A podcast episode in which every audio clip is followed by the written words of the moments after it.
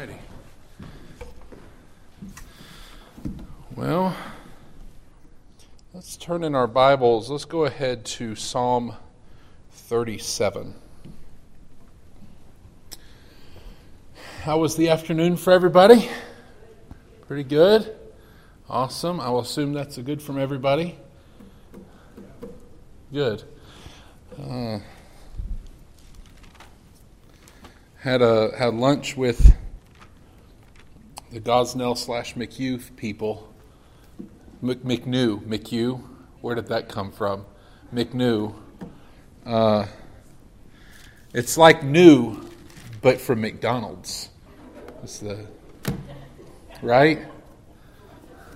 Y'all have never heard that before. Have you ever heard that one? No. Hey, an original. Not funny, but it's still original. Uh, anyhow, y'all are much better than McDonald's. Um, I even put you at Chick Fil A status. Now that's high praise. So, uh, so we're going to be Psalm Psalm 37, and uh,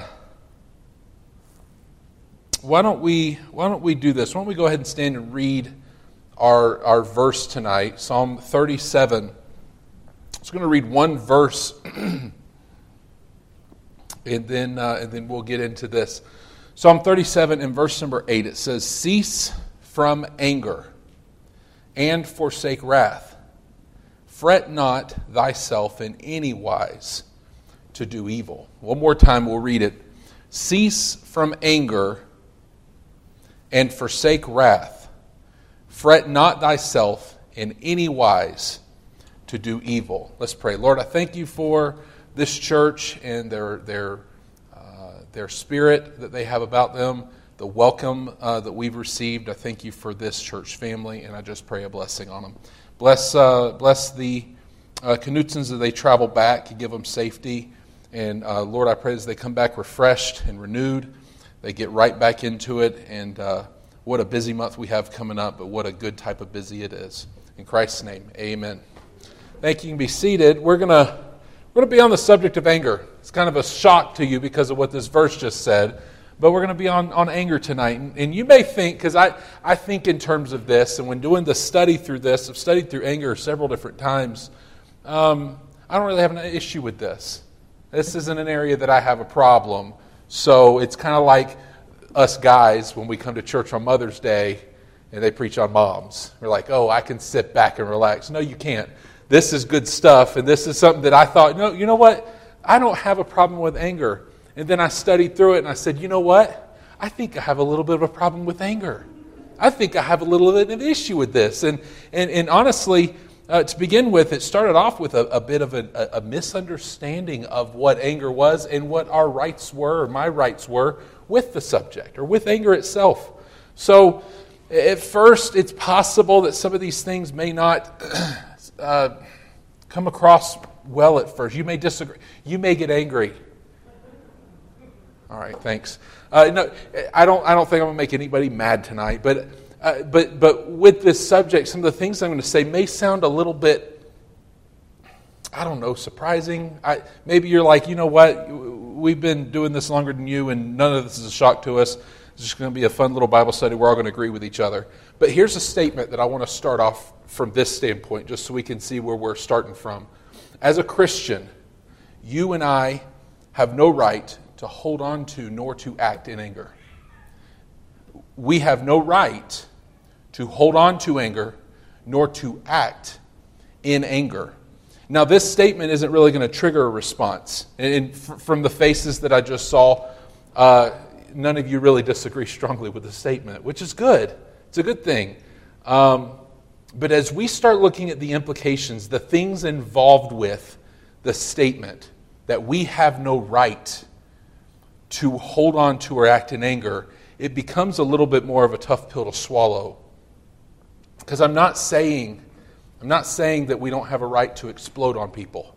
Anybody in here uh, that already thinks that we have, as, as a Christian, well, because I'm a Christian, I have the right to blow up on anybody I want to and just yell at them and burst out in wrath. No, none of us probably think that about ourselves. We have that right. So that's, that's not what I'm talking about. It goes without saying.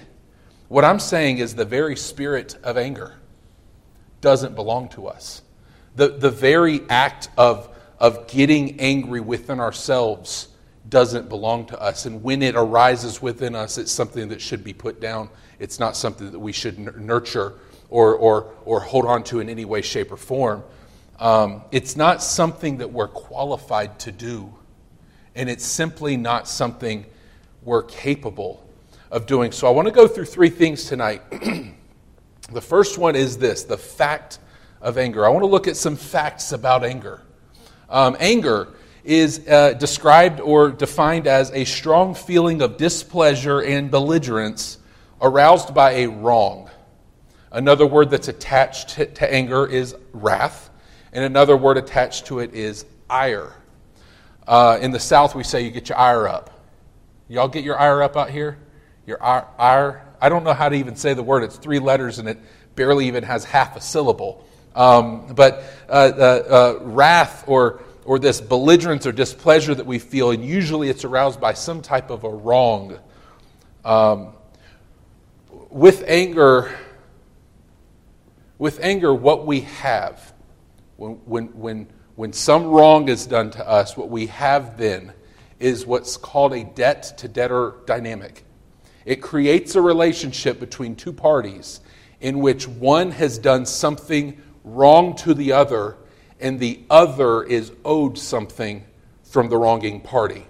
Um, when, when somebody does you wrong, they take something from you, whether it's your peace or whether they actually take a thing from you, but something is done to you and something is removed from you. And when that happens, there is a debt now that is owed. And because of the debt to debtor relationship, anger can burst out. Uh, we have, there are four different enemies of the heart that we've studied uh, at our church and in my teen class. One of them is guilt. Guilt and anger kind of go hand in hand because guilt, I do you wrong, therefore I owe you something. That's what guilt says, I owe you. Anger is the opposite way. You did me wrong, therefore you owe me. And that's what anger says. Anger says, You owe me something. I ought to get some retribution. In fact, something is owed to me. Um, and it's, it's, it's right that I be repaid. Uh, anger is one of the most common and destructive emotions. And in our society, this is, in our society, anger is viewed as a virtue. Anger is viewed as virtue. In our churches, sometimes, in our Christian families, sometimes, anger is viewed as a virtue. Uh, in fact, we even use the term righteous indignation.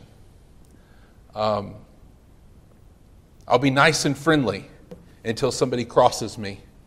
I will be calm and I'll be controlled until something doesn't go my way because then I then have the right to be angry about something. And here's the rub with regards to anger. If we'll be honest with ourselves, when something makes us angry, something makes us mad, we like it. We, I don't know about you, I, I truly did not believe that I had any issue with anger at all until studying through the subject. But when I really got down and got honest with myself, I enjoy being angry. It, it kind of feels good.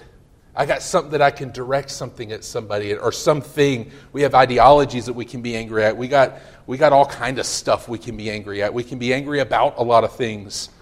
We kind of like it. We enjoy being angry, that rush that we get when something has gotten our ire up. We especially enjoy it when we feel justified in our anger. I really feel good about it when I'm mad about something and I have a right to be. Um, problem with the fact of anger is that even though we can feel justified, the Bible doesn't give us permission to harbor or act in anger. Now, I know what you might be thinking.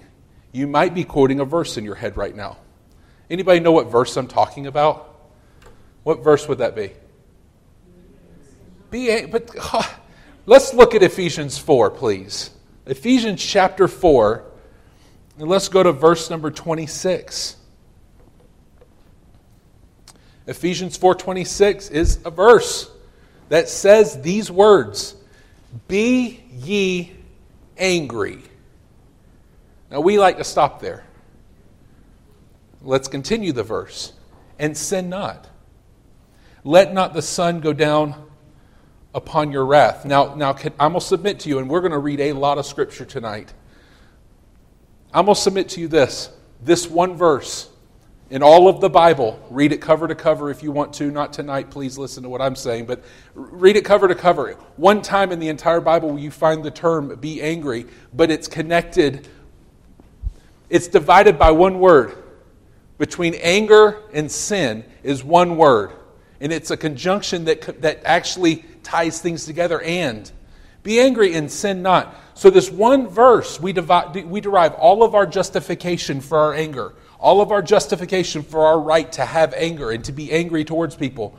This, the fact that this just this one verse is proof for our justification, that's the very definition of what we call a proof text in Bible study.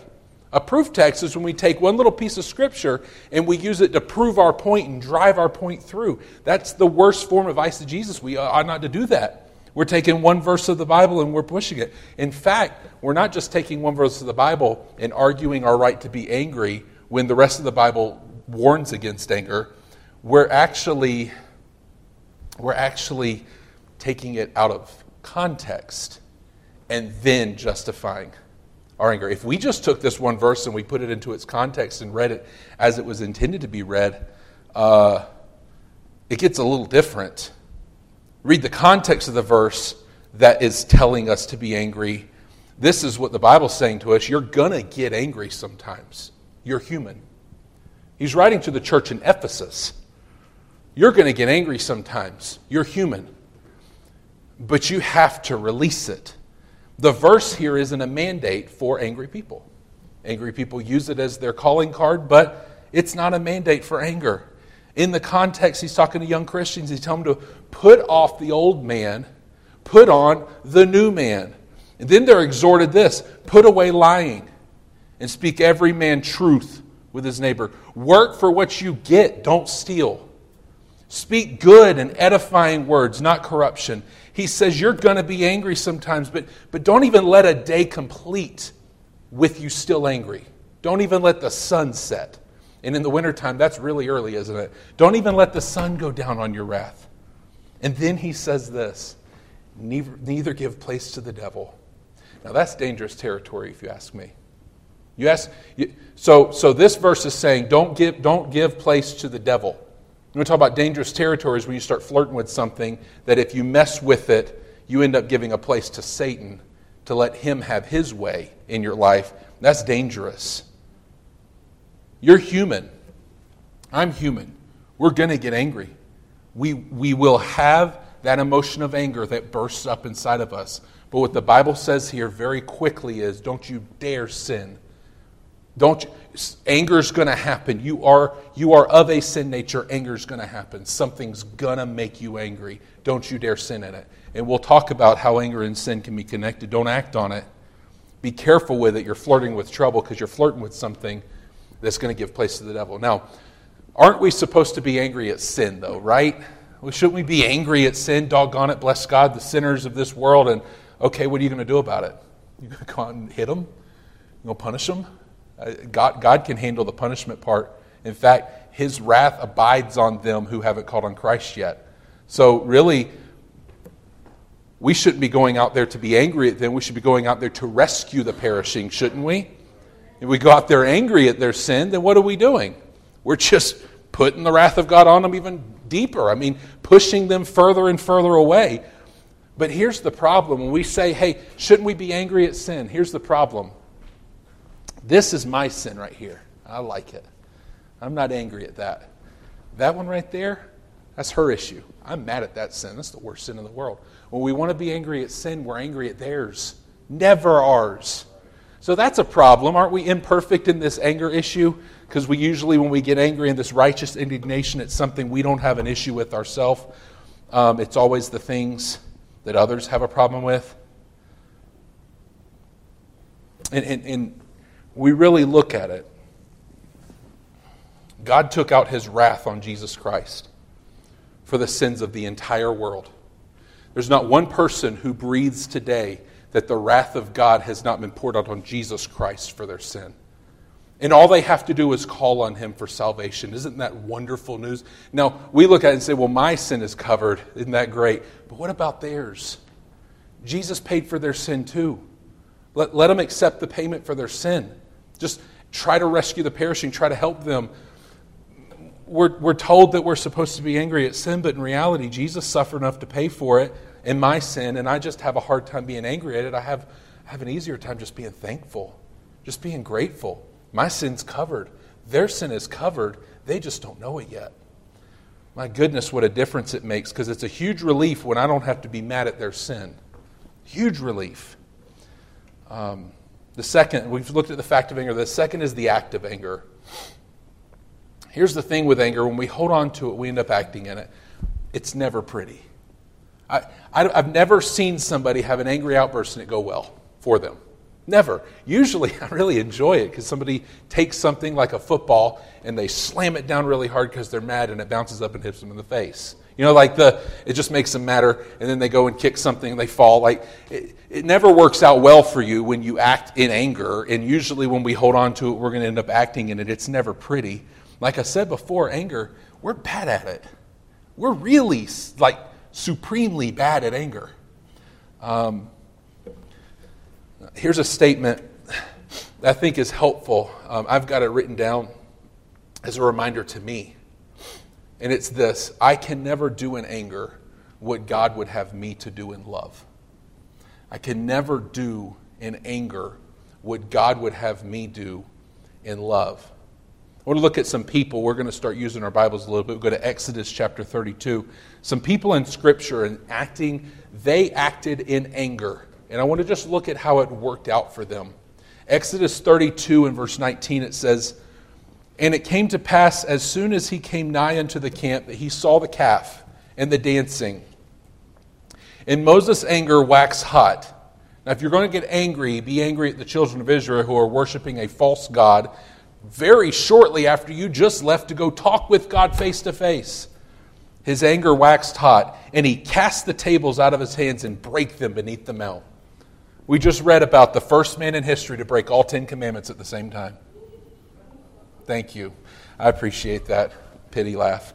Um, Numbers 22 27. Look uh, ahead a little bit to Numbers 22 and verse 27 about Balaam, the, the, the, the, figure that out, the prophet of God that is going to tell another nation how to make Israel fall.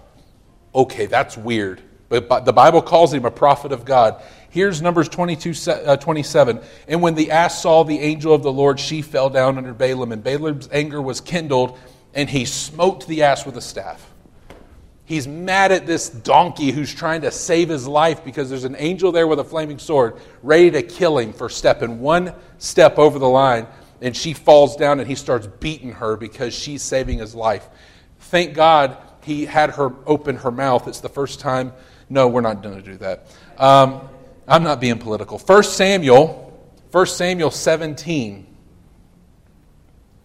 In verse 28, you know the story of David and his brothers. Eliab, his eldest brother, heard when he spoke unto the men. Eliab's anger was kindled against David, and he said, Why camest thou down hither, and with whom hast thou left those few sheep in the wilderness? I know thy pride and the naughtiness of thine heart, for thou art come down that thou mightest see the battle. Eliab, his brothers, angry at David because David has come down, supposedly in his mind, to come and see a battle, when in reality, David's the young man who had the wherewithal to go down and get five smooth stones out of the brook right there in the valley of Elah and slay the giant that is defying the armies of the living God.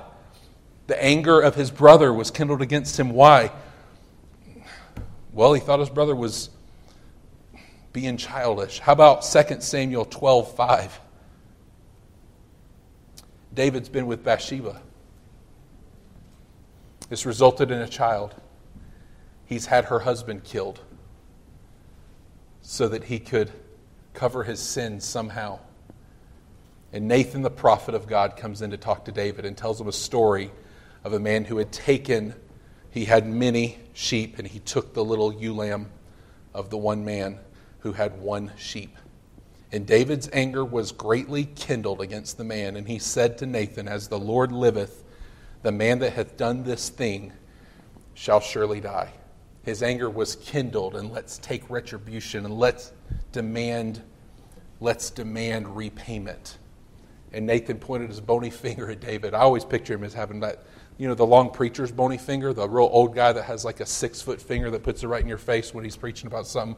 Is it just me that gets convicted? Okay. And he said, Thou art the man. Hey, David, you're angry. How you feeling right now? Your anger's kindled and you're ready to kill somebody. How you feeling? Because you're the one. Your anger's, anger's pretty well placed, isn't it? It didn't go very well for these people who acted in anger. And you know what? I didn't cherry pick, but I didn't read every single account of somebody who got angry and acted in it. I just picked some. That's amazing. Every time, every time, except for in the case of God Almighty and Jesus Christ, who is God in flesh, that somebody acts in anger, it goes poorly. Um,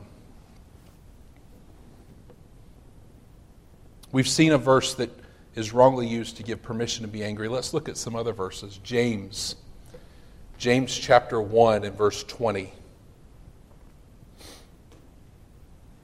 James 1:20 says, "For the wrath of man worketh not the righteousness of God."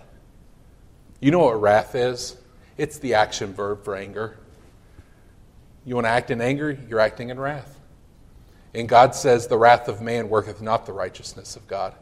Ecclesiastes 7 and verse 9 says, Be not hasty in thy spirit to be angry, for anger resteth in the bosom of fools. Proverbs 15 18, A wrathful man stirreth up strife, but he that is slow to anger appeaseth strife.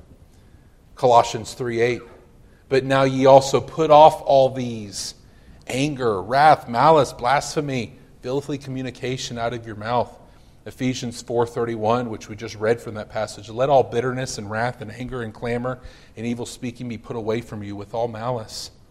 Psalm 37:8, our text for this evening, cease from anger and forsake wrath. Fret not thyself in any wise to do evil. One of the problems with the fact of anger is it's contagious. It's contagious. Um, um, test my memory here a little bit. When Paul and Silas were in Ephesus, the second missionary journey, they were preaching. People are getting saved. They actually had a book burning. They took all the, the Ephesian people were very superstitious people. They believed in magical words. And so they had books of magical words that they would save up and they would, they would like you go into a bookstore in Ephesus and you find a book of, of magic words. And they believed the name of Jesus to be a magic word because by the name of Jesus, Paul had done many works. And so they, they tried to use the name of Jesus as a magic word to cast demons out. And the demons were like, Paul, we know, and Jesus, we know, but who are you? And it didn't end well for these guys, seven sons of Sceva. And they ended up being kicked out of the house, beaten up, and naked. And so Demetrius, the silversmith, who made idols for the goddess uh, Diana, uh, Artemis, the uh, original Greek uh, goddess Artemis, made these idols, and the sale of the idols was dropping because people were getting saved in droves.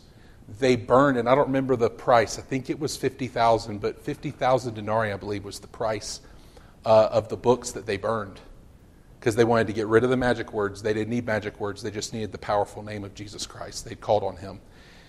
So in Ephesus, there's a revival happening, and people are getting saved, and they're not worshiping the goddess of Diana anymore, and there's a crowd gathered in the theater. The theater's still there today. I think it holds 28,000 people. And the theater's filling up with people. This is what the Bible says about them. I should just look at it. The Bible says that the crowd had no idea why they were there and why they were mad, but they were angry. Demetrius and his fellow makers of idols were mad. So they called a crowd of people in, and the crowd grew and grew and grew to where they had no clue. And it said these people didn't really know why they were there. Anger is very contagious. You start getting mad about something, you're going to start rubbing off on somebody. Um, there's, a, there's a humorous story, or Proverbs 22 24 says, Make no friendship with an angry man, and with a furious man thou shalt not go. Be cautious about those who you keep company with, but make sure you're not the one That's the angry man that people need to not make friendship with. There's a humorous story um, Billy Martin told. Um, he wrote an autobiography, number one, and he told the story about hunting in Texas with Mickey Mantle. Mickey Mantle and Billy Martin were going to go uh, hunting, and, and what happened was Mickey said he had a friend who would allow them to hunt on his property. So they headed towards the friend's house, a ranch, and, and Mickey said, I just need to go up to the house and let him know we're here. But he said we could hunt on the property, so everything will be good. I just got to let him know. So Mickey Mantle goes up to his friend's door, knocks on the door. Billy Martin's waiting in the car. And he knocks on the door, tells his friend. His friend says, Absolutely, no problem. I'll make sure that everybody knows you're on the property hunting. But would you do me a favor before you go? I've got a, I've got a mule in the barn that's lame and I need you to shoot it before y'all head out. You've already got your guns and you're ready. So if you'll just shoot the mule uh, and then you can head out, y'all are good to go. Uh, and I'd appreciate you doing me a favor. And so Mickey comes out and he thinks, I got an idea. I'm gonna do one. I'm gonna get one on Billy. So he goes out to the car and he grabs his rifle and he and, and Billy says, "What are you doing, Mickey?" He said, "I'll tell you that jerk." He said we couldn't hunt on his property after he told me he would let us hunt on his property. So I, am done. I'm gonna go. I'm gonna go in here and shoot his mule. So he took off towards the barn, and he didn't realize that Billy Martin followed him with his gun. And so Mickey goes in and shoots the mule, and turns and comes back out as Billy goes into the barn side entrance. And he heard two more. Uh, uh, uh, Mickey Mantle heard two more shots. He thought, "What in the world?" And Billy starts running out to the car with his gun, and he says, I showed him I just shot two of his cows. So uh, it's a fun story. It usually wakes you up. Uh, our anger is contagious. It's contagious. We start, so, so we think we can justify the act of anger. No, we can't justify the act of anger from, from Scripture. Scripture proves us wrong. We can't justify the act of anger. We can't justify holding anger. We don't have the right to do it and we don't have the ability to do it. Um, but when we do, take heed because there are those around you who are going to catch on. It's contagious. Um, be cautious. But the third thing, and we're done, is forsaking anger. Okay, so I'm not supposed to be angry. So what do I do? Now, we started off tonight, and I talked to the fact, because it says, cease from anger, forsake wrath. Cease from anger. The very fact that the Bible says to cease from anger indicates to us that we can be and are a lot of times angry. If he's telling us to stop doing it, we are doing it. Um, it would it, be just uh, foolish otherwise. He's telling us to stop doing something. You can't stop something you haven't started. So when it says to stop doing it or to forsake, to forsake is to give up on it, to let it go, to leave it alone, should be our attitude towards wrath. How do we do that? And I can tell you in one word, but don't worry, we're still going to take time to explain it out. It's the word forgiveness. I talked earlier, talked earlier about the fact guilt says I owe you. That's why we owe somebody an apology, by the way. You owe an apology. I owe you something. Anger says you owe me. Anger is a little more tricky because forgiveness, a lot of times, um, I've talked to people who have been deeply wronged, counseled with teenagers who have been wronged deeper and worse than anybody should ever be wronged. Nobody should suffer the things that people have suffered in this life. And, and if I can say, if I can say it was justified, there's one teenager in particular, if I could say his anger was, or anybody's anger was justified, it, probably would have been his. He had, he had suffered wrong of the worst degree, and he struggled with it. He struggled bad with anger. Ultimately, his anger was directed at God, but he struggled with anger anger toward the one who had wronged him, anger toward those who could have helped him but didn't, anger towards those who didn't know about it but they, could, they didn't help him. It just grew and grew and grew and grew and grew and got worse and worse. And him talking with him and, and you know, Job, I've heard about Job. I don't want to talk about Job. Uh, well, I don't know what else to tell you. The Bible says with anger, if you're gonna if you're gonna cease from anger, you have to forgive. And they visibly stiffened. Just I don't want to hear that. And we, we talked because I'm just, how do you deal with somebody? How do you, how do you help somebody overcome such a great wrong? Telling them you, you have to forgive. Tell, okay, being angry at somebody is like drinking poison and then watching them, waiting for them to die. You've heard that one, right? It's like putting lemon juice in a styrofoam cup, destroys its vessel. Nope, that's not it. Okay, I don't know how else to help you. So we talked about forgiveness. Forgiveness. And I asked him a question. I said, What do you think forgiveness means? Because I think we got a problem here with, with our understanding of a word. Well, forgiveness means that I have to go and tell. No, it doesn't. Well, forgiveness means that I have to say to that, no, you don't. What is forgiveness? Inviting the person to come back in your life and hurt you again? No. No. God says, if possible, as much as lieth in you, live peaceably with all men. If possible, as much as lieth in you, He's given us an out.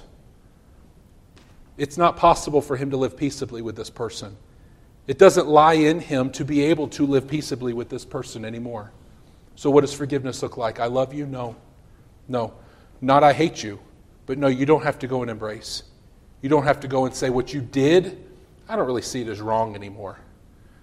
I, I don't know you guys, but I know enough about humanity to know that in this room right now, listening to me, is somebody going, But you don't know what wrong has been done to me.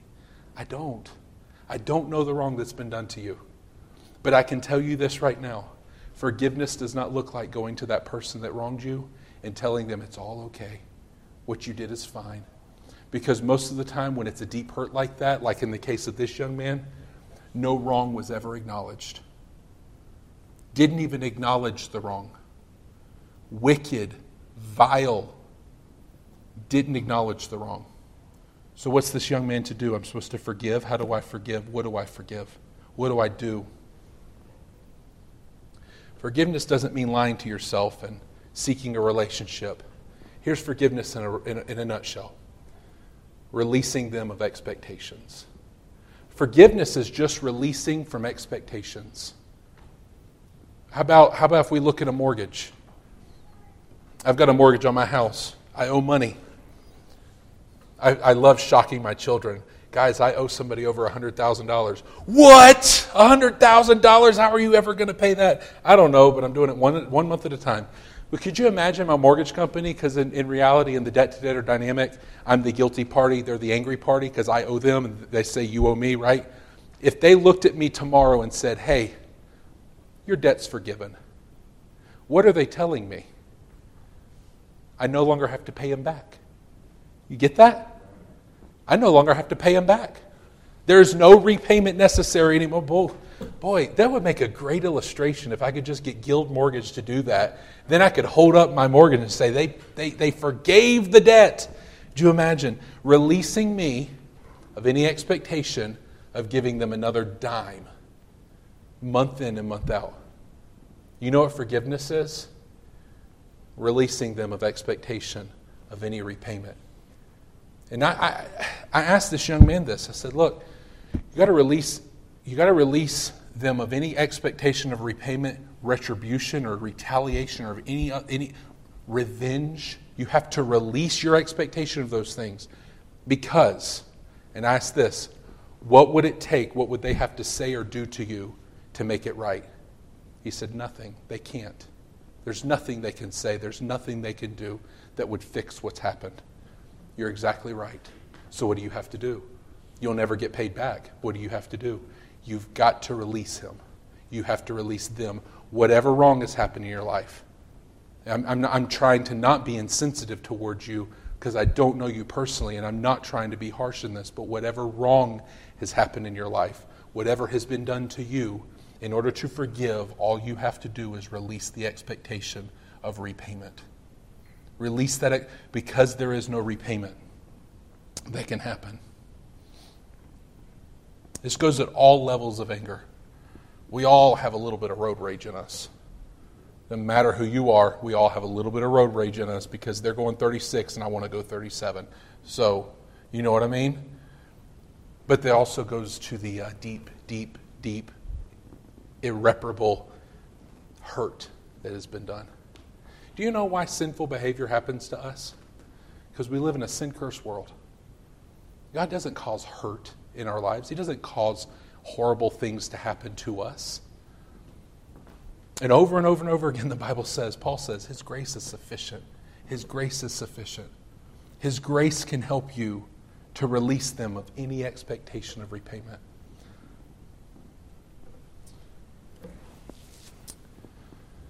We're going to close tonight. Let's go ahead and bow our heads. She's going to come up and just play a short stanza or two of, of a song of invitation. And, and all I'm asking you tonight, you, right where you are, right where you are, if you are in the habit of coming down and praying at an altar, anger is not for us. We're not qualified to handle it. We aren't equipped to act in it. We have to have forgiveness. We have to be willing as the Lord helps us, and He will help us, to release our expectation of repayment. Allow Him to heal us. And until we forgive, He cannot heal. Until we release the expectation of, of repayment, He can't do His perfect work in us.